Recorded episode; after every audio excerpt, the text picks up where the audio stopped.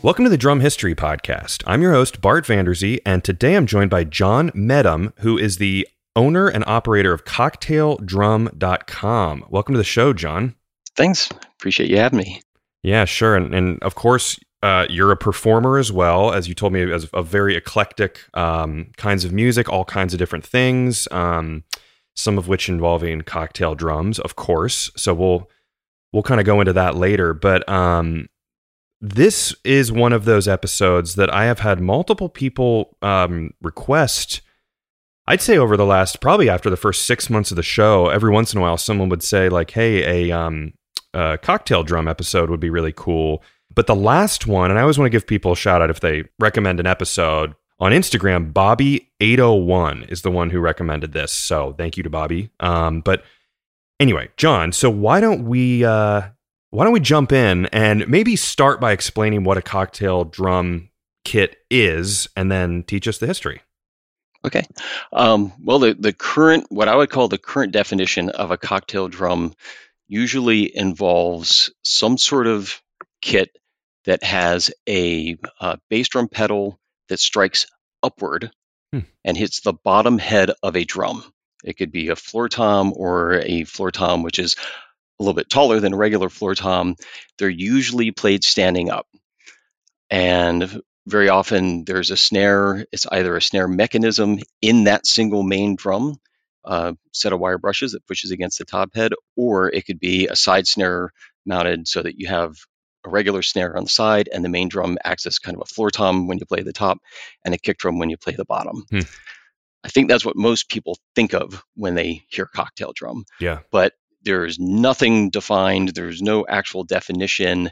It was sort of a hodgepodge history of different experiments that people were trying. And uh, even to this day, there's still some variations on that. Different people doing different uh, techniques of, of making these kind of drum kits. Yeah, that's super fascinating, and and I'm I'm interested, and I'm sure we'll get into it about the the the kind of technology of having the bass drum, you know, the kind of the long cocktail drum where you know the top part is the snare and the bottom part is the bass drum and how that affects the sound because i have never played one. I don't think i've no i had I, I did once or twice. There was a drum store here that I, I taught at where one came in and i played it and it was awesome but um it's definitely it gets it takes some getting used to um but absolutely. but before we go there let's just learn about where these uh, quirky interesting instruments um, came from.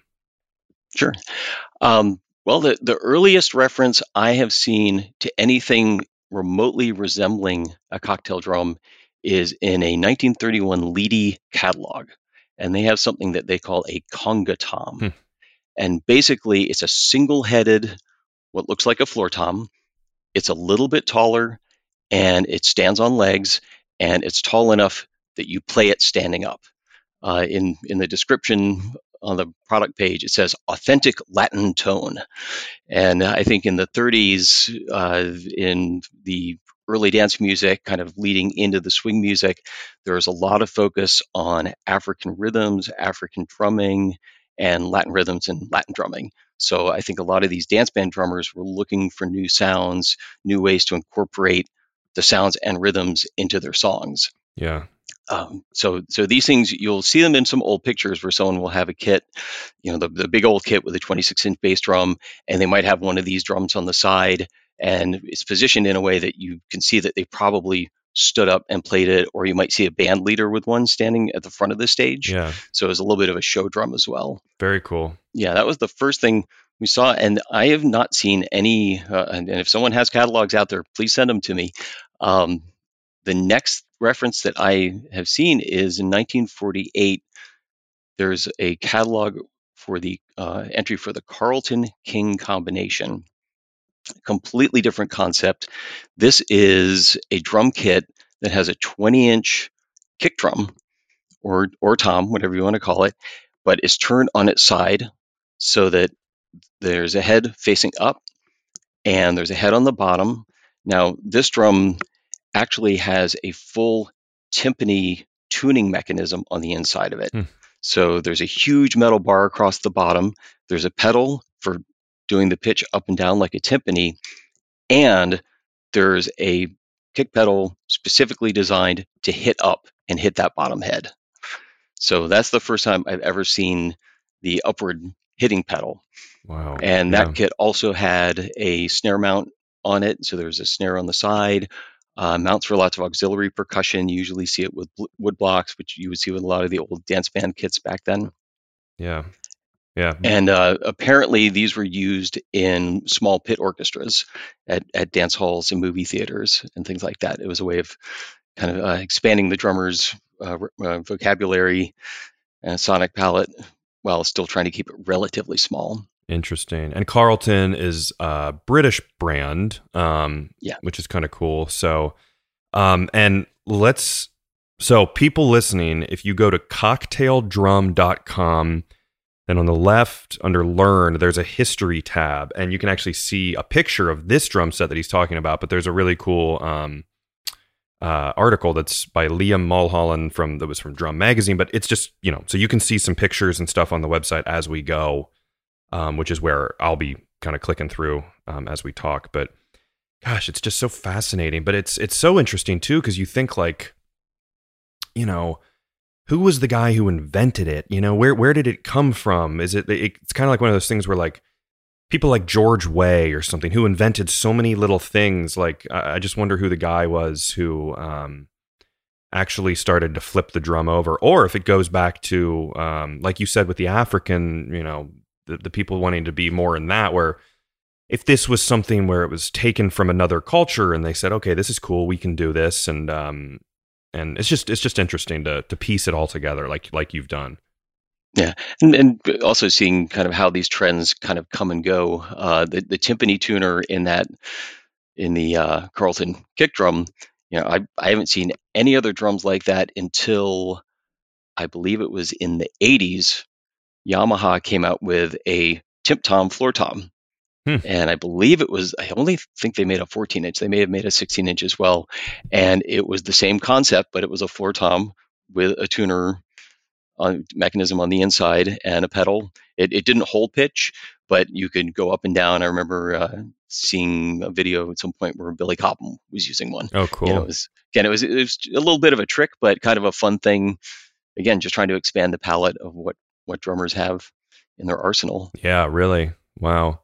So to look at where we're at now, so this is the Carlton is in 1948, and it was designed to be for tight orchestra pits, right? So instead of having this footprint of this drum set spread out, you shrink it, and it's kind of like um, like you're a New York City guy. It's like okay, we can't build wide, let's build up.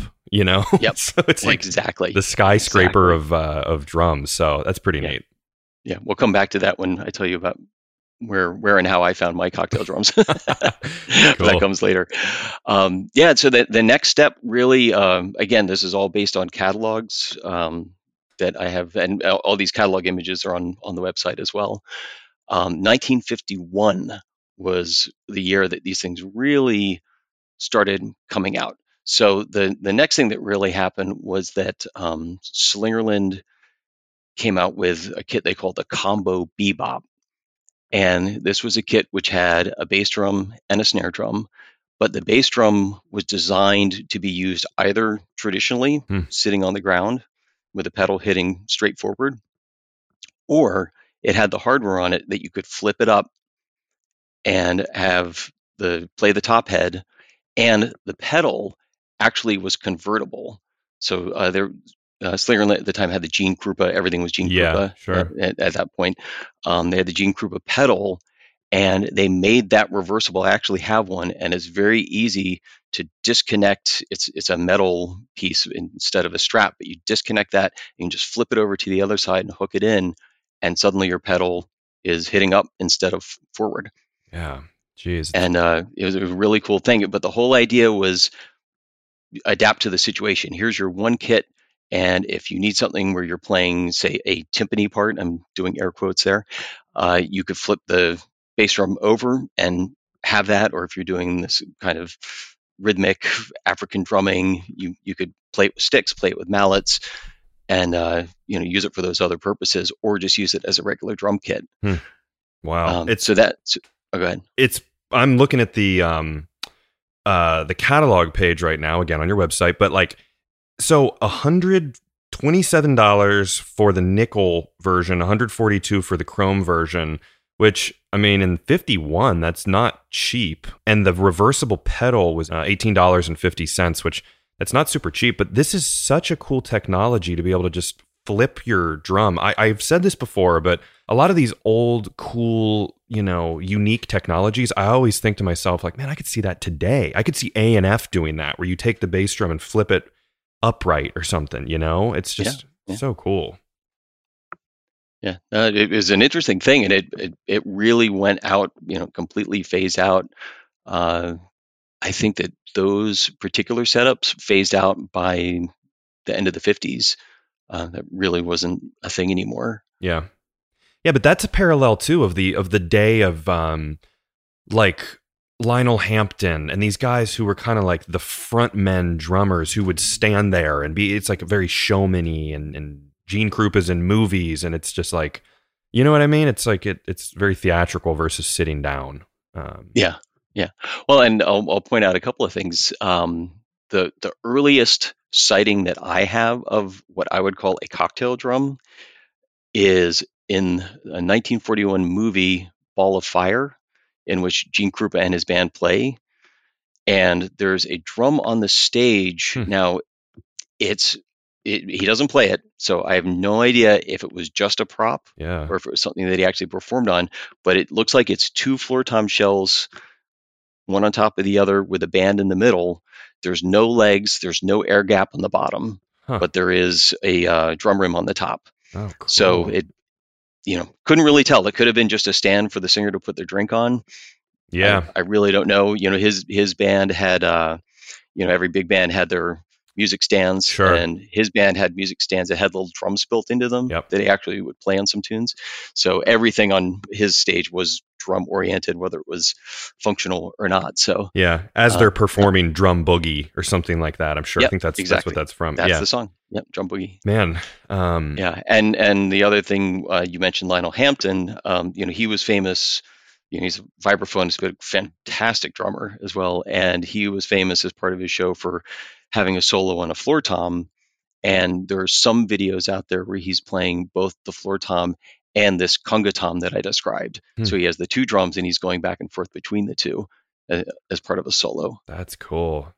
All right, so we're in the 50s. We're in the early 50s Yep. right now. Yeah. Um, so 51, and um, yeah, let's keep going with that because 51 was was a big year for this. So in 51, we had the Slingerland combo that we talked about, the bebop, the reversible pedal. They also came out with uh, now it could have come out before this, but this is the catalog that first had it that I know of. Um, Slingerland came out with their own Radio King combo drum, which is that same single-headed tall floor tom, like the conga tom yeah. that was in the Leedy catalog in 1931. But the other thing that is really amazing and cool is that Rogers, in their 1951 catalog, they had an outfit called a Park Lane cocktail outfit. So this is the first one that ever called it cocktail. Hmm. And that was made up of just standard Rogers parts. So it was a 16 by 16 floor tom, and a 14 by 5 snare drum, or sorry, I'm doing it backwards, 5 by 14 snare drum, a 9 by 13 tom tom, and they had hardware all over the floor tom to hang the snare drum and the tom and a couple of cymbals Hmm. off of the floor tom. And they had made their own upbeat pedal mechanism that was integrated with one of the legs of the floor tom. Man. So this is like light years ahead of what anybody else was doing at the time. Yeah. Unbelievable. And- I'm looking at it now, and it is like Yeah. it, going from like clicking from the Slingerland catalog with kind of like the conga drum to to this. It was like, whoa, that is a modern cocktail kit right there. Maybe Yeah. the floor tom would be a little longer, but man, this thing is like beautiful. I mean, but they're still they're almost pushing 400 bucks. I mean, in the 50s, which is pretty Yeah, serious. It's, it's a it's a full kit. yeah. Um, and and I think the the really significant pieces are that one, the snare was separate from the the floor tom. Uh, so well, it, it's significant kind of in the whole history of it. Um, some of the combo drums did have this snare mechanism on the inside, even for the single-headed ones. I had a Slingerland that had this, um, and you know it's basically like half of a snare bed that is attached to like a muffler strainer. So you twist the thing to tighten the snares up against the bottom of the top head. Hmm. Um, and it's it's a weird sound. It's Yeah. not doesn't sound like a regular snare drum. So I think that you know they they figured out that problem by doing this. Sure. Um, the only thing with the Park Lane is I, I think you would normally have to sit down to play it because it's a regular 16 inch high floor tom. Yeah. So you're, you're not really going to get it up to a playing position uh, unless you're really leaning over to, to play the thing. Yeah. Um, my thought too is like that is so much weight on Oh, yeah. these legs, and like everyone. I mean, I've everyone's had drums from like even like the '90s or the '80s, where like you're playing, you're playing, you're playing. Boom! The wing nut gives out on the floor tom, and it slides to one side, or it just falls down. this probably Yep. has twenty pounds, maybe more of, of stuff. I mean, you'd have to crank this thing down. Yeah, Yeah. it's crazy. I mean, their their hardware was very very strong. They're known for that. Yeah. Um, the the one other thing in that same 51 catalog for Rogers is they did offer uh, a set called the Showcase outfit, which basically was a full drum kit with a 20 inch kick and a 12 and 13 inch tom and 16 inch kick drum and 14 inch snare drum, but it included all that hardware on the floor tom and the upward uh, hitting kick pedal, Hmm. so that you could take you could have your full kit if you needed it. If you had a small little gig and you wanted the small kit, you could just take the pieces that made the Park Lane outfit. Wow. So it was one of the first kind of uh, modular, a full kit that's designed to be modular and taken apart and used as a smaller kit when you need it. Yeah, and it's Uh. it's neat too um, that you have, you know, uh, you can click you you've you've included the various pages that have cocktail related stuff that you can you can buy just the upward, you know, hitting bass drum pedal on its own. Um, how does that? I've never actually really looked at one. How does that technology work? Is it basically just the? It's just flipped. You know what I mean? Like the the the spring pulls it up basically Yeah, I mean, really, all all you really need to do is let let's just talk strap because that's the easiest thing to to picture. You know, the strap comes around the front of the pedal, and when you push down on the pedal, it pulls the strap, which pulls the beater forward and into the bass drum head. Well, if you take that strap and go behind the other direction and connect it, when you push down on the pedal, it's going to pull back towards you. Mhm. So you you have to move the beater so that it's uh, you know below horizontal, so that it's going to go up got it and and hit the bottom head. interesting Um, yeah, there, there's actually uh, at least one article on my site for converting. Um, one, I think there's two actually. I think there's a, a DW conversion article that uh, a friend put together there, and then there's one that I did for just kind of a, a cheap pedal, just to show people how how they can do it. yeah that's neat Um, depending on the pedal, it's it's pretty easy to do. yeah it's cool i love in the rogers stuff where like looking at the the one the page with the showcase outfit how it's camco pedals it's just neat to see you know so much different history going on on their um Yeah. On that so cool okay then where do we go from there Yeah. So then, um, four years later, 1955, Slingerland's next catalog has the new, in quotes, two-headed cocktail drum, and this is, to me, this is the first full-on what what I view as the basic cocktail drum. Hmm. So it's a, in their case, it's a 14-inch drum, bottom head and a top head, sitting on legs like a floor tom, but it's 20. I think this one was 24 inches tall, and it has the snare, the half snare mechanism on the inside, and it has an upbeat pedal. In 55, they were still using the Krupa reversible pedal yeah for that. Um, and then there's a bracket, sort of a U-shaped bracket that connects onto the legs uh, below that you can then clamp down your your bass drum pedal to. Cool Um, so again, to me, that is really that that's the fundamental cocktail drum. But people are welcome to to differ if yeah they want. now do you put i think i've always wondered this do you put in the cocktail drum Um, do you put like a little pillow or anything to muffle on the bottom? It it really depends. Um, I've seen everything from some people put packing peanuts in the drum so they Oh, just rest on top of the bottom head and then they poof, you know, it gives it a little sustain while they float Yeah. and come back down. Um, the uh, the Yamaha Club Jordan, which is a modern instrument, a lot of people use zero rings and things like that on the Mhm. inside. Uh, of course, you know now we have all these heads that that have built-in muffling. Sure. Um, all the Mad uh, Yeah. Uh, heads and Yeah. uh, on, on my and- yeah. particular drum. So I I mostly play this drum that we're talking about right now, the Slingerland two-headed cocktail drum, 14 inch.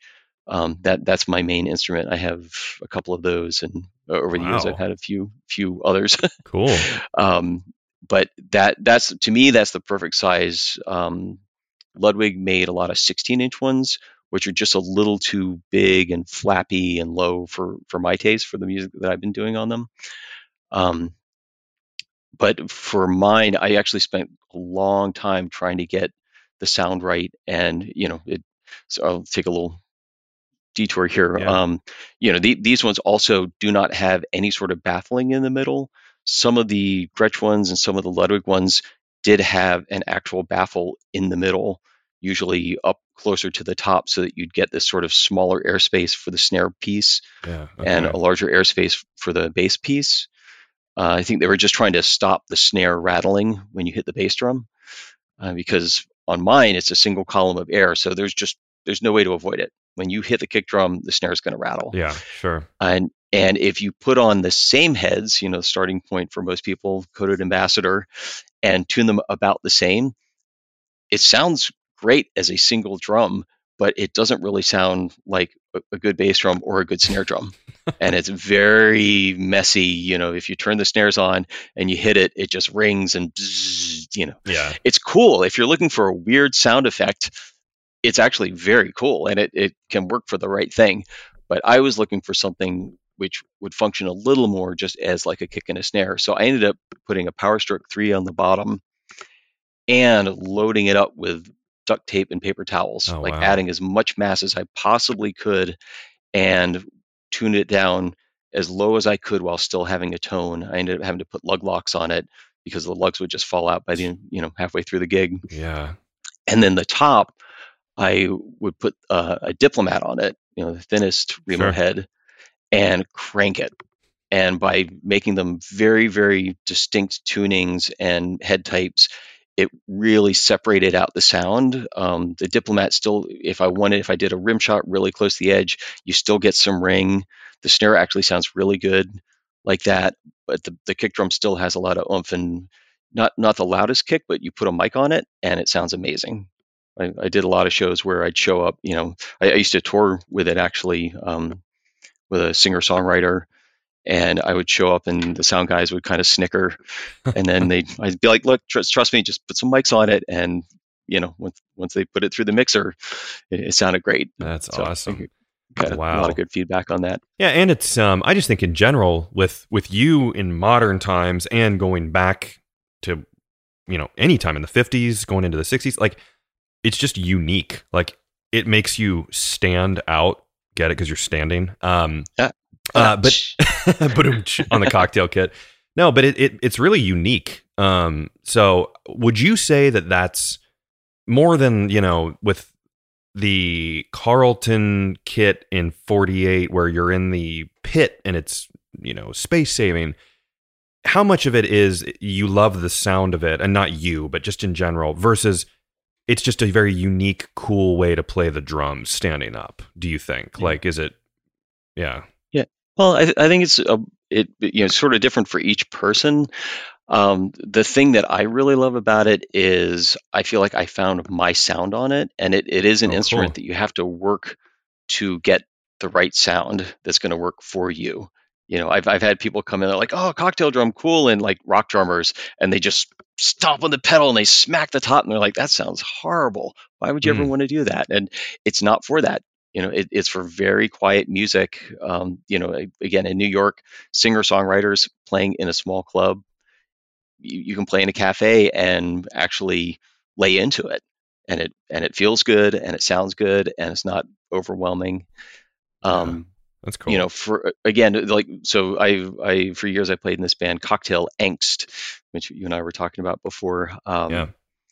Really fun band. Um, playing a lot of kind of high energy Latin lounge jazz stuff, very humorous thing, but a lot a lot of virtuosic stuff in it. And when that band started, I was just playing a regular drum kit, and I found the cocktail drum in at this place uh, out in Brooklyn, down near Coney Island. Um, actually, this really funny guy. Uh, anyone who's in Brooklyn, they might know David Covens, and he runs this place called the School of Musical Performance on Kings Highway in Brooklyn. And he's been playing drums forever, and he just has this space that has rooms and rooms and rooms filled with drums Hmm. and hardware cool. and gear and all this stuff. And he's a really nice guy. And you know, he had one sitting around, and I was the price was right. And I said, okay, you know, gotta have it. Um, I'd seen them before. The first time I ever saw one was uh, Matt Wilson, well-known jazz drummer. He and I were in Boston at the same time, and we would play in groups on the the same shows, you know, over the course of the night. And I saw him playing with a duo set with Charlie Kohlhase on the cocktail drum, and I was so fascinated by it. And he did such amazing things on it, so it, it always stuck with me. I was like, "That's so cool." Cool. Yeah. And when I had the opportunity to get one, I just had to do it. And I just started playing in this band Cocktail Angst. So um, I remember the first time I brought it into rehearsal, I did not know how to tune it. I didn't have it set up. I said, guys, this is a cool thing. Trust me. Help, help, help me grow through this. You know, just put up with this for a while. and I just remember after that first rehearsal, everyone was like, yeah, that's yeah, that's kind of interesting. yeah. you know, just very, very nonplussed yeah. that I was suddenly doing this weird thing, and you know, I didn't have an open hi hat, and I had one cymbal, and it all just sounded very clangy. And um, but over time, you know, I added a cowbell, I added some Remo kids bongos, which sound amazing with the right sticks. I found the, just the right cymbal, a little 12 inch cymbal, perfect for crash and ride, and and that became the sound of the band cool. you know, that- yeah. that- so it really really worked out great but um you know That's i think that's what most people find is they have, they have to really work on it and figure out how it fits in to the music that they play and the way they play the drums and what they want to get out of it Yeah, man, that's uh that's a great answer because I mean, I guess it, it becomes a, a part of you, and it's just. Are you more comfortable on a cocktail kit now than like when you sit on a regular drum set? Not, I'm sure you were great on a regular drum set too, but do you prefer the cocktail? yeah uh no i'll be honest Okay.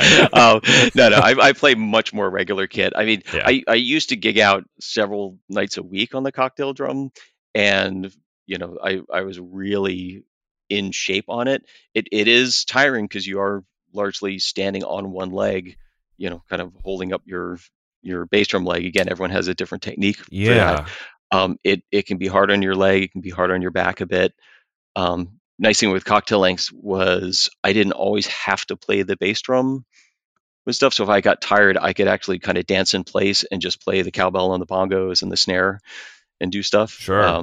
because we, we used to do you know four or five hour nights playing and that's a lot I mean, Yeah. one set on the cocktail drum is is not hard but doing doing long nights of stuff it, it can get exhausting you read my mind on a question there about um I was going to say are you typically playing these heel down because of the whole balance thing? I mean, or is it kind of like you said you you're lifting your foot up or your heel, you know what I mean? Like how how does the Yeah. bass drum work?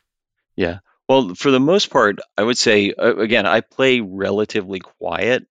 Um, you know, I I feel like I have the sounds right so that at the dynamic that I play, they sound really good and they they have impact.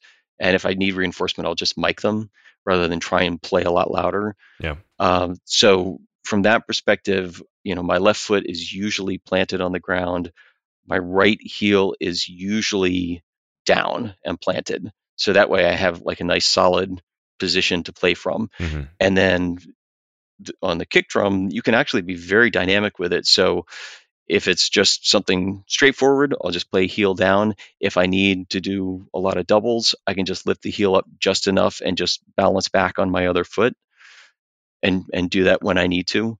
Gotcha. But again, it, you you just end up shifting around just to to save yourself the pain of of uh, yeah. know, standing on the one leg. Well, I've, I've, actually at times I've I've literally switched feet and played the kick with my left foot man. if if uh, things were getting too painful. I can tell you right now from being in a cast in a boot with the Achilles tendon rupture and having surgery of like totally not drum related. Actually, the farthest thing from drum related because I can't play the drums right now. But like where you're standing, you're not putting all your weight on one foot, it starts to just kill your other foot. And then yeah. you have to shift and it's just so so I I, I feel your pain um with that. But um all right, let's hop back into the history here, obviously. Um so I think we were towards the end of the 50s there. So what happens then in, in the 60s? Yeah, so um 55 I'll just mention that um, Gretsch got into the market as well. They they came out with a single-headed cocktail drum. They actually called it a cocktail drum also.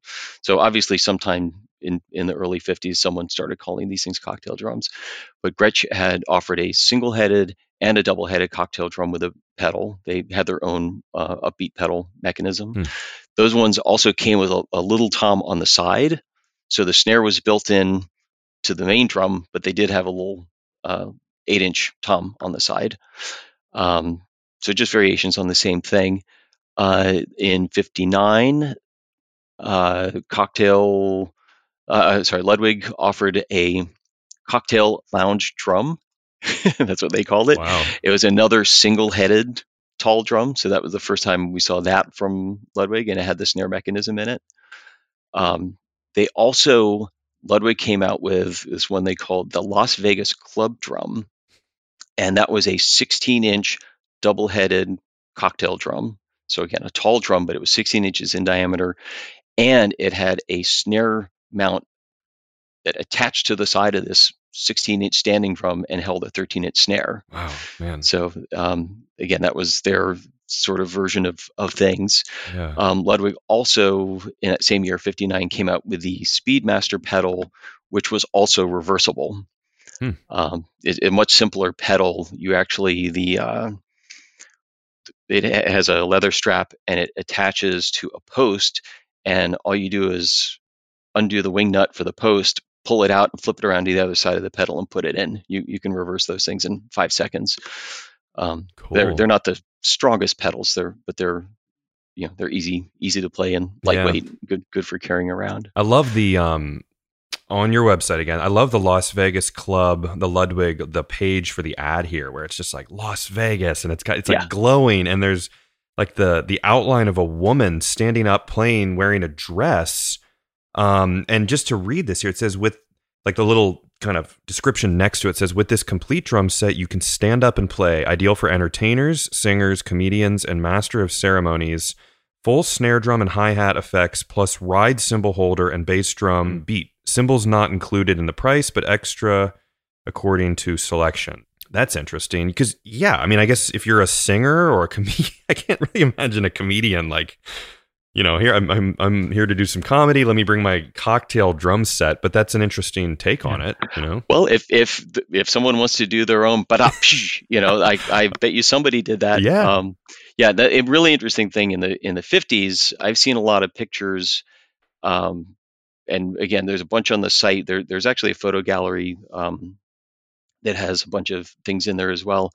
But there, uh, there's one person there, Lynn Page, I believe her name is, that uh, one of the people, you know, members of the community, sent me these pictures, and he's like, "This is my mom. Wow, she was cool. a singer, a lounge singer, and she played with these little combos and the pictures of the band and her and she's holding sticks and there's a cocktail drum in front of her and mm she told him like, yeah, I used to play the cocktail drum and you know would do jam sessions and these things. And I I think that um, a lot of people would have these little combos, you know, say, you know, piano, bass, and a singer, and they just say, well, can you play some drums? Here, have a cocktail drum. It, it's not too loud and it looks cool and it adds a little percussion. That's interesting. what's going on? So I think there there was a lot of that as well, and certainly the the showiness of it I think was was a real attraction for for people. Yeah, yeah. Um, you know, uh, I'll mention that the so there was the School of Musical Performance where I got my first cocktail drum, And then later he had another one because he knew I was into the cocktail drum, so he let me know. And there was a store two blocks away from him where I got another one, basically a mint gold sparkle Slingerland awesome. kit. And basically, after talking with a bunch of the guys down there, they just said, yeah, you know, they, they were blocks away from Coney Island. And they said all the hawkers in Coney Island would have these things for that, you know, step right up, pop, Yeah. you know, or, and, you know, they, they don't have stages there. They don't have backstages. They just have these little planks to stand on. So it was kind of the ideal thing, uh, you know, way to kind of spice things up, make a little bit of noise and try and attract people to your booth. That's so cool. That makes perfect sense. That's that's the kind of stuff that I love with this of like, you know, yes, it's cool. I love going through the catalogs, but I like hearing about the people who would be using them, you know, out on the street and the purpose of having this like kind of fold up all in one drum set, which you know, portability is a big thing, which goes back you know to the beginning of the drum set where guys are jumping on streetcars and they're the the, the collapsible bass drums and all that stuff. There's there's been a a quest for I feel like it's kind of died down a little bit now where it's not as important because you're not being like, you know, in a horse drawn carriage or something, but like um where portability is huge with this stuff. Yeah, I've, I've definitely carried my cocktail drum to a gig on the subway many, many, many times. That's awesome. Um, and if it, if it's the basic setup, just the drum and a cymbal, I can carry it. You know, I, I used to live about eight blocks from the subway station. I could carry it no problem. Hmm. With cocktail angst, I had all the extra stuff, so I would just have a little hand dolly, and you know, save myself that pain. And but it, not great. not too bad. No. You know, No, another benefit. Okay, so Yeah. So that's the 50s, right? Yep, yep. Um, yeah, you know, I can I can blast through the rest because so things didn't change too much after this point, except uh, there was one new addition, and let's see, uh, it was in '63. Both Slingerland and Ludwig, and, and this was not in their '62 catalogs, uh, but in '63, both Slingerland and Ludwig came out with drums that were a small bass drum, which instead of a tom, they had a mount with a snare basket and a snare on top. So it was Yeah. a separate kick drum and snare drum, but the snare drum basket was mounted on top of the kick drum. Hmm. Uh, the Slingerland was a 16 by 16 kick, obviously built out of a floor tom with a 14 inch snare. And the Ludwig one called the Gold Coast was an 18 inch kick with a 13 inch snare on top. Man, that's so cool. I think that's so genius. And you explained it really well, but just to like in case someone out there is is not on the website or looking. So basically just imagine your regular bass drum and then where your tom mount is, which I imagine it's basically the same size. You could probably use this bass drum and switch it out and um put a time mount in, but okay, so your bass drum and then to, you know, where your the hole for your tom mount there's just a you know a portion of a snare stand coming out of it and the snare is on top of the bass drum all connected um which is such a cool idea um i guess there's no real do you see that there's a benefit to having one way or the other or is they are they both kind of unique in their own way Yeah. Well, I think I think they did this because some people probably were getting frustrated that they couldn't make the single drum sound like a separate kick drum and a snare drum. You know, and and this way they at least could do that. You really had the two separate instruments, but it still was designed to take up a relatively small amount of space and and to be played standing up. yeah The mount was pulled forward towards the drummer just to, so that the snare could be close enough sure to be played standing up. Yeah. It's also interesting to note that in 63, both Ludwig and Slingerland came out with basically the same technology where they have historically like a feud of like it's this battle between the two of them of like you know the the age old story of like sneaking into the garbage and stealing stuff to see what they were working on. So kind of interesting how like you know in the same year they came out with this same technology. Yeah. Yeah. Yeah. Yeah. I'm, I'm sure it was highly competitive. You know, I think all these things kind of took because someone said, oh, well, that could be cool. We, we should get in on that before it explodes. Yeah. But I, I really don't know how much cocktail drums exploded. you know, Yeah. I think there were a lot out there. Again, I, I think they were mostly showpieces. Um, and you know probably were used for exactly that. You know, I bet a lot of small lounges just had them there. You know, just like now everybody's got a you know a cheap pearl kit at their club. Sure. You know, they probably just had a drum, a cocktail drum there, just in case. Yeah. for whoever was showing up to to use it. Absolutely. And and this is another one of those things where you know, I'll say it but I don't know, I can't remember the exact um ah, god, I feel like I, I can't remember where I saw it. Um a vintage Japanese cocktail drum that I think was oh here I found it right here just looking. Um it, it was the midget which again is not the gr- greatest word to use, but um cocktail drum kit. I guess that was uh Kingstone Starfield drums from in the 1970s. I'm seeing this on star-drums.de. Yeah, certainly. uh, You know, there were there were so many uh, Japanese companies that were basically making the identical products as as all the American companies. So Yeah. they're definitely. I've seen several cocktail drums from the Japanese manufacturers from the '60s. Yeah. Cool. Of course they uh I, which is just cool because again, you know, if you can't afford the Ludwig, you could buy this. And even even today, it's like these are probably more expensive than your average, you know, um MIJ drum set because they're they're more rare, but um I mean, the, the, you know, it's still it's a, a different era of wood. Yeah. Even if it wasn't the same quality as some of the American stuff, the the quality of the wood and the craftsmanship is often phenomenal Yeah. compared to what you get for the same price today. Sure. Absolutely. Okay, so um, I like how you said before, which is interesting about how in the 60s, not much changed after that, which kind of like this is another theme that happens on the show too, where you kind of hit like the 80s or something, and it's like, well, that's pretty much when it stopped changing. But um, so they're they're obviously included in catalogs. Like it's still like a a staple of drum catalogs. What looks like for the next couple, the next decade or so, right? They're still relatively popular. Uh, I think.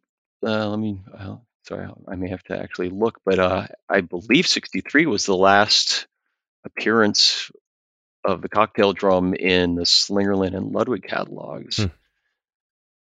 It certainly was around that. Basically, the the way I always describe it is by the '70s, nobody wanted these things. Um, yeah, here we go. I, I have. Oh, I'm. I'm sorry. There's a, a 73. Um, so Slingerland and th- there's 73 was the last catalog with Okay. with cocktail drums, and they had both the uh, the cocktail outfit. Uh, that one's called number 286. That's the one with the 16 inch kick and the snare drum on top. And then they did have the regular 14 inch drum with the the uh, upward hitting pedal, and they still had the single headed cocktail drum at that point too. Yeah. Um, but yeah, 73, uh, Gretsch 70 was the last catalog that they had. So, you know, I think by the by the 70s they really were dying out, you know, rock and roll was becoming king. These were not sexy rock and roll drums. They were small, weird, flat sounding uh, weirdo drums Yeah. and and uh, you know they, they're I think people probably still associated them with like lounge jazz, which was was quickly losing steam.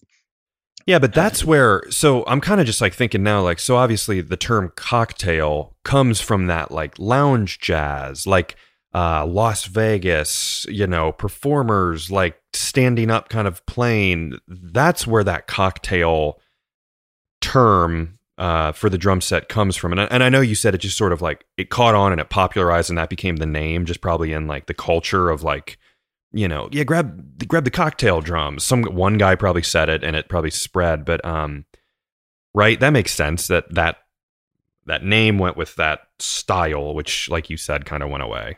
Yeah, yeah, and I think yeah, I think it was a small drum for playing in a small cocktail lounge Mhm. where you couldn't bring in a full big kit. It was a small small combo playing quietly. So it was kind of the perfect thing. I mean, these days I, I see people calling a lot of the mini kits cocktail drums for that same reason. It's just a small kit for playing at a at a cocktail party or in a cocktail lounge. And maybe it's a small kit with a 16 inch bass drum or something. And Yeah. um, but but not what not what I would call a cocktail drum. I, I always think of it as kind of a a thing.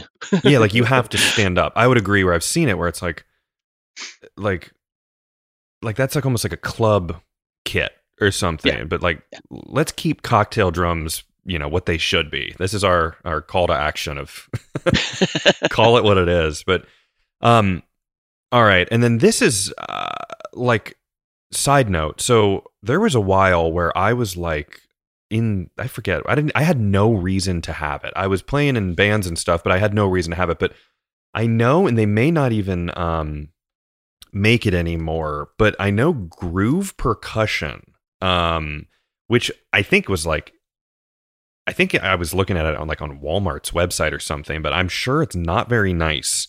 But I know you can get a GP, you know, Groove Percussion cocktail kit for like 300 bucks, which Yep. I know that that's not the most that's like us being like, you know, go buy like a percussion plus kit or whatever, you know, just like a no brand name drum set, but kind of cool that you can get a cocktail kit for that cheap. Yeah, no, absolutely. And I, I think that's basically, you know, how cocktail drums started coming back. You know, in the 90s, you know, drum and bass, jungle music, you know, people were really starting to do mini kits and figuring out how to get really good sounds out of small drums.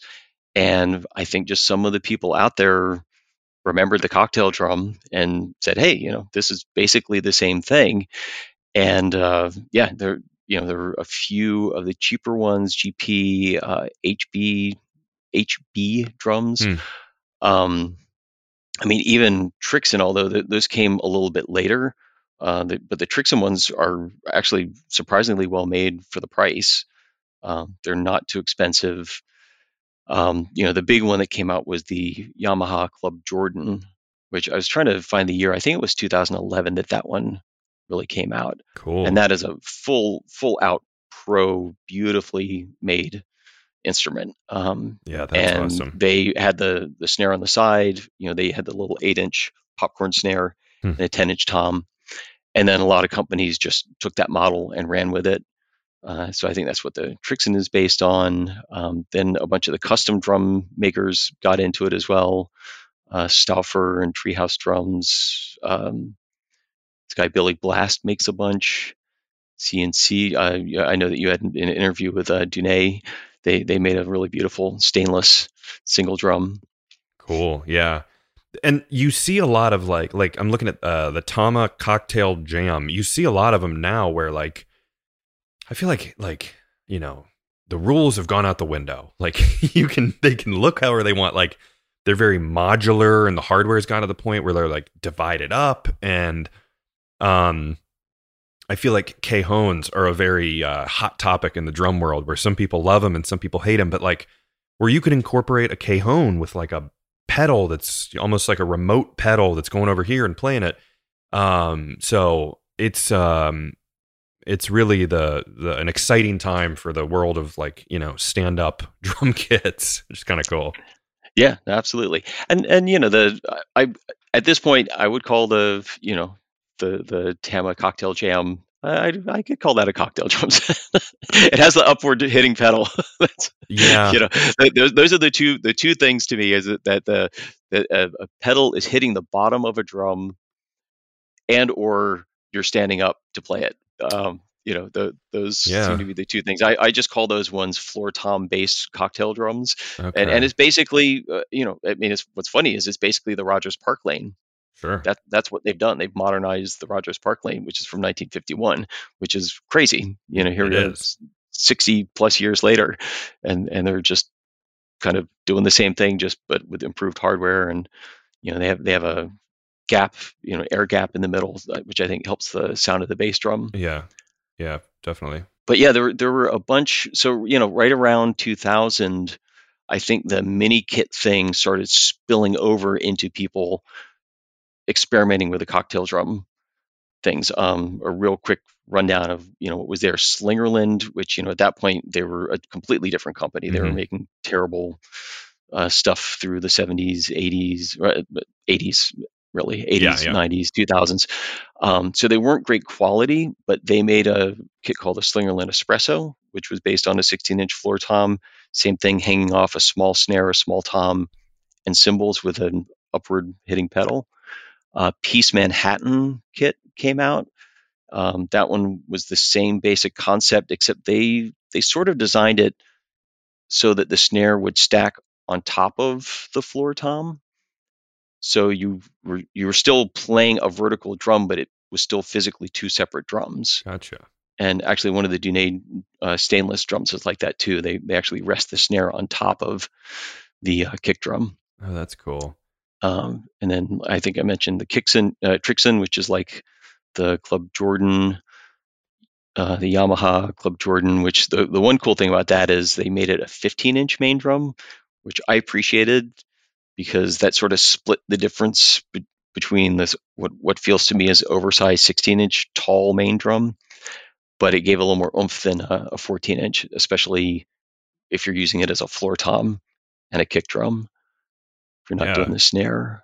Um, Sure, man. also- I'm like, I'm like, I didn't. I mean, it's crazy because I've done this show now for so long, but I didn't know Trixon was still making drums as a company. yeah, I, I think it's still a different company. Basically, just the name, Um, maybe. Like, because I know Vox and they have the new like Speedfire kit. I think that's the right one I'm thinking of. But um, yeah, okay, interesting. yeah. I think I think my memory was that there, there's a music store in Wisconsin, Lobs Music, which actually used to play a lot with one of the Lobs sons in Boston. Um, and I believe that they own the trademark for Trixon. I feel like it was something like that, and that Sure. they started manufacturing through a third party under the Trixon name. But but they are well made drums, you Hmm. know. And, and again, the price point is pretty amazing if you're looking just to get a cocktail drum to get into it. They're they're very well made f- for the price. yeah, like four Um, four forty is the price of most of them. yeah. So Mm, um, I would buy that before I bought a GP. No, uh, no offense, GP, but no, but gee, I mean, that's again, like I always say, if you have a groove percussion kit, that's great. You do you. They're awesome to get you playing the drums. But these, I mean, Trixon has so much history. Groove Yeah. percussion wasn't around in the you know '60s, and um, yeah. So and you'll just end up replacing the hardware on the GP stuff. That- exactly, That's that's the main thing. You'll you'll first thing you'll do is buy new heads, and then after six months to a year, you're going to want to replace your hardware. So you can avoid some of that if you uh, throw down for a Trixon. yeah. Man, okay. We're we're up to the modern stuff. I learned something new. I learned Trixon is uh, still a company, and on their website they have kind of uh, digital snowflakes falling the entire time as you're on their website, which is interesting. Nice. You don't. That's not. Uh, that's funny. You don't see that too often on uh, modern websites. But um, Yeah, yeah. Okay, so um, John, now at this kind of, if there's anything else, throw it in there. Any cool stories? But I'd love to maybe at this point. Usually, we kind of say, "What are you up to?" I know it's COVID, so you're probably up to nothing like the rest of us. But um, you know, what's going on with you, uh, gig wise? You know, all all that good stuff. Where can people find you? That thing. Um, so gig wise, it's yes, it's very slow. Um, I actually live in southern Maine now. I'm in South Berwick, Maine, which is near Portsmouth, New Hampshire. Um, moved up here a couple of years ago uh, from Brooklyn, and uh, there's an amazing bunch of musicians up here. So, you know, we we are still actively working on music and occasionally playing. Um, recently been subbing with this band called the the Soggy Po Boys, which is kind of a New Orleans Yeah. jazz slash second line band, really phenomenal. And actually, at the last gig, I told them I was like, next time I'm bringing the cocktail drum because I think it's the perfect band for that. Actually, Cool. um, so next time I sub with them, I will hopefully be doing it on cocktail drum. Nice. Um, I also play in a, an instrumental heavy metal band called Bassoon Nice. like the instrument and we're actually just finishing up um, our latest recording and some video stuff so that should be uh, coming out early this, this next year um, very very math heavy and not cocktail drum oriented at all oh is- man. which is with like funny it's just funny to think of like a double bass pedal on a cocktail kit and just literally losing your balance and just Yeah. not being able to stand up. yeah i've been trying to figure out how how to do it but uh you know well that's going to take a little bit of time Yeah, that'll take some thinking. Um, yeah, yeah, Um, but yeah i also lead a, a uh, benny goodman swing band called flying home cool. Um, I, I do a lot of music and drum transcription as well, so that that's one of my kind of passion projects. You know, I, I just started transcribing the music because I love it, and then had so many charts. I got friends together and we formed a band. So, That's awesome. um, you know, when non-COVID times were, were usually pretty active in the area, and then and then just some more experimental um, jazz ish stuff. Um, I'm in a band called Shaman Denominator. It's a trio with drums, upright bass, and then a uh, trumpet player, keyboard player. Hmm. See, that And, sounds uh, like the metal band, Shaman Denominator. I mean, versus bassoon sounds. right. It, it- it's more more of a yeah, but shaman, shaman is uh, uh, we we do all kinds of stuff. I mean, we play Cool. some standards, a lot of originals. We do interpretations of Bela Bartok material and Erik Satie and stuff like Hmm. that. So it's and some free improvisation stuff. cool. and then also just play singer songwriters. I mean, I play bass as well. My wife, uh, Laura Cromwell, plays drums in a band with our friend Monica Cohen, who in a band called uh, Sifter, nice. and that's more like singer songwriter stuff. And um, so that's not a drum thing, but Laura's a great drummer, so That's awesome. love hearing her. Yeah, got to shout the wife out, especially if she's a drummer. Um, Oh yeah, yeah. that's No, and I'll, cool. I'll tell you my I'll tell you my early story because before we were going out, we we were you know both drummers. We played a lot at the Knitting Factory in in New York, so we we knew each other, but not all that well. And I, I got the call from Laura saying, "Hey, so I'm doing some gigs in the subway, and I hear you have a cocktail drum. you think you think I could borrow that?" And of course, I'm you know being incredibly protective and precious, going, "Well, it's a vintage, and I don't really like taking it out." And da, da, da. yeah. of course, I've, I've never lived that one down. Uh, fortunately, it still worked out, and she can use my cocktail drum anytime she wants. exactly. That's why she married you, right? Right, she had to marry me first to use the cocktail drum. Good. Very sneaky.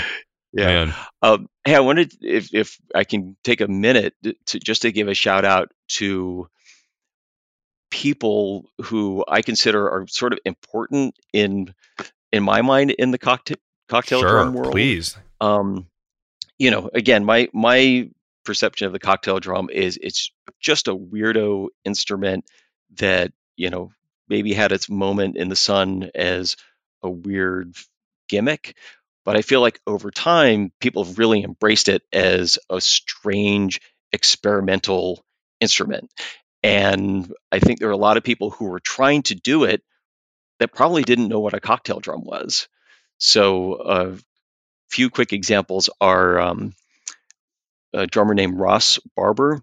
He was the drummer and one of the singers in a band called the Four Freshmen, which was a male vocal group in the 50s. And he would perform, he had this weird custom rack. It almost looked like the base of a desk with a tabletop taken off, but it just had a snare drum and two cymbals. But he would stand up and play this thing and sing. Um, so again, cool. just just experimental drum setup. It was like I see it. I'm like, th- this guy had the first drum rack. Yeah. That's basically what it was. Wow. Um, other people, Moe Tucker from the Velvet Underground, you know, she had her kick drum flipped on its side and played it with her hand. She didn't use her foot. I mean, she she could, and sometimes she would, but a lot of times she would just play the kit and just play a bass drum with her hand. That's awesome. Um, I think she would sit, but I'll still give it to her because that was a really cool thing to do. sure. Um, Bill Conway was a drummer in a band called Treat Her Right, and then which later became Morphine. Um, he had a Ludwig cocktail drum, I think was a 16, and he played that exclusively in Treat Her Right for a while. And then he did play it on some some Morphine tracks as well. I don't know if you're familiar with that band, but they're an amazing band out of Boston in in the 80s and 90s. Well, Morphine was in the 90s, and um, but he he did play the cocktail kit in Treat Her Right. There's some videos out there of him playing it. Um, Cool. very very cool, and he got he had the thing sounding great. I actually emailed with him a bunch when I first started the website, and he was really really great guy, really nice. Um, also, Slim Jim Phantom from the Stray Cats, Yeah. right? He kick and snare Yeah. and a couple of cymbals, and I think later he threw a hi hat on the side, but you know he he was doing it. He, he basically made his own version of the you know Ludwig Gold Coast Yeah.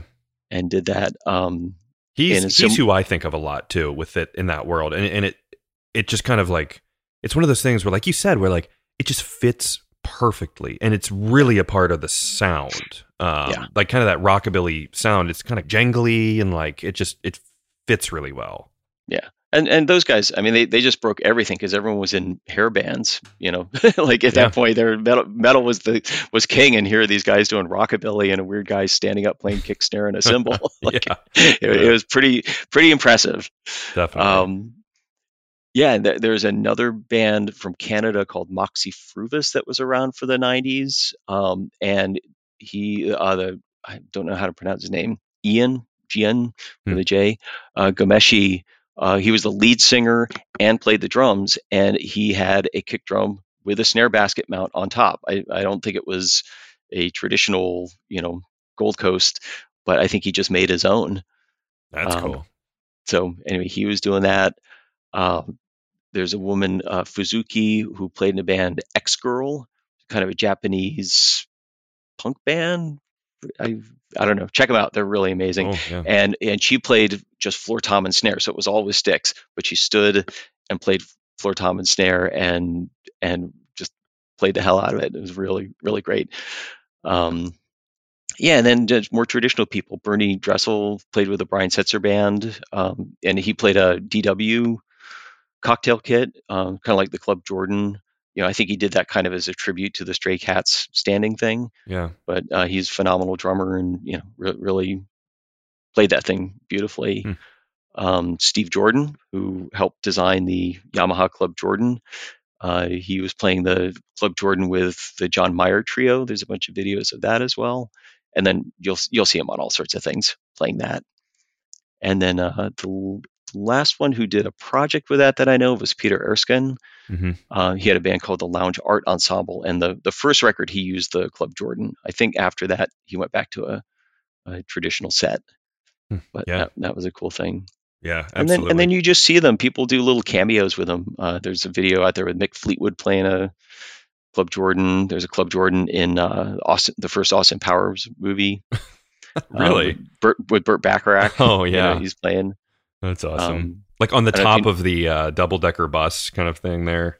yeah, I think they're on a street for that for Oh, the scene cool, that has cool. the cocktail drum. But um, there's a guy Dan Hicks and the Hot Licks who've been around forever. He, that was a funny one because he actually rented my cocktail drum because they were on the Conan O'Brien show. Nice. and I got this weird call from his manager saying, "Hey, can we rent rent your cocktail drum? We we really want to use it." That's awesome. he did, but uh, I, I thought that was very uh, innovative of him because it was kind of pre pre all the other cocktail drums. He just thought it was a cool thing to have out front. Yeah, man. You know what's what's old is new, and I'm sure Yeah. they'll go through more iterations and changes and stuff. They're they're always there in the, you know, like I said earlier. Like there's always you know most companies have them. Like yeah, you can get a cocktail kit. Like it's like yeah, it's on page. 10 of the catalog in like the 60s it's like there we we offer them like you why not you know someone wants them and um it's just so cool um yeah absolutely and I think someone like you, who's doing a great uh, service to them by, again, having this website and uh, spreading the knowledge like this, is just, uh, it's what it's all about. And this is one of those things where, like, I don't know why. Like, I have a list of episodes. It Sometimes it takes me a while just to be like, all right, oh, yeah, let me do the cocktail one. I Googled it, and within five minutes, I was like, oh, I think this is the guy to talk to. Cocktaildrum.com. I think John might be, Yeah. be who I want. So, Yeah. um, Well, and I I really you know it's a communal effort. I started that website because I suddenly had a cocktail drum and there was no information about them anywhere. So my my first page had a picture of a cocktail drum and it just said, "Hey, if you know anything about these, please email me so I can build up a source of information." You Hmm. know, on, on the website, and over time, over many years, you know, people joined in, jumped in, sent me pictures, you know, catalog scans, stories, help make some of the articles about things. Uh, the site is long overdue for an overhaul, but uh, but the info's there and it's good, and you know, hopefully people are enjoying it. Yeah, I mean that's that's the cool thing is like history like you have very um it's very like factual history of like this is the catalog, this is the next thing where it's not like some crazy story or something being being thrown out there. So it's not like the history is going to change, but people can just add on to it. So hey, I mean if people out there listening know something different about cocktail drums, go to cocktaildrum.com and um, check it out. And John's info is on there, and I'm sure he'd be happy to work with you and talk and add info to his website and all that good stuff. Um, yeah, please drop me a line. I have a players page where I, I post links to people who are actively playing cocktail drums and things like that. So check that out because there there are a lot of guys in Europe that are doing a lot of rockabilly guys in Europe in particular. yeah. Um, really love the cocktail drums. Cool. All right, John. Well, um, on that note, I think that's a great uh, ending to the episode. So again, people can check out cocktaildrum.com and it's John Mettam who is the uh, the kind of the cocktail drum man. Um, so John, thank you for taking the time to be on the show with us and uh, sharing your knowledge. That's my pleasure. Thank you so much. If you like this podcast, find me on social media at Drum History and please share, rate, and leave a review. And let me know topics that you would like to learn about in the future. Until next time, keep on learning. This is a Gwyn Sound podcast.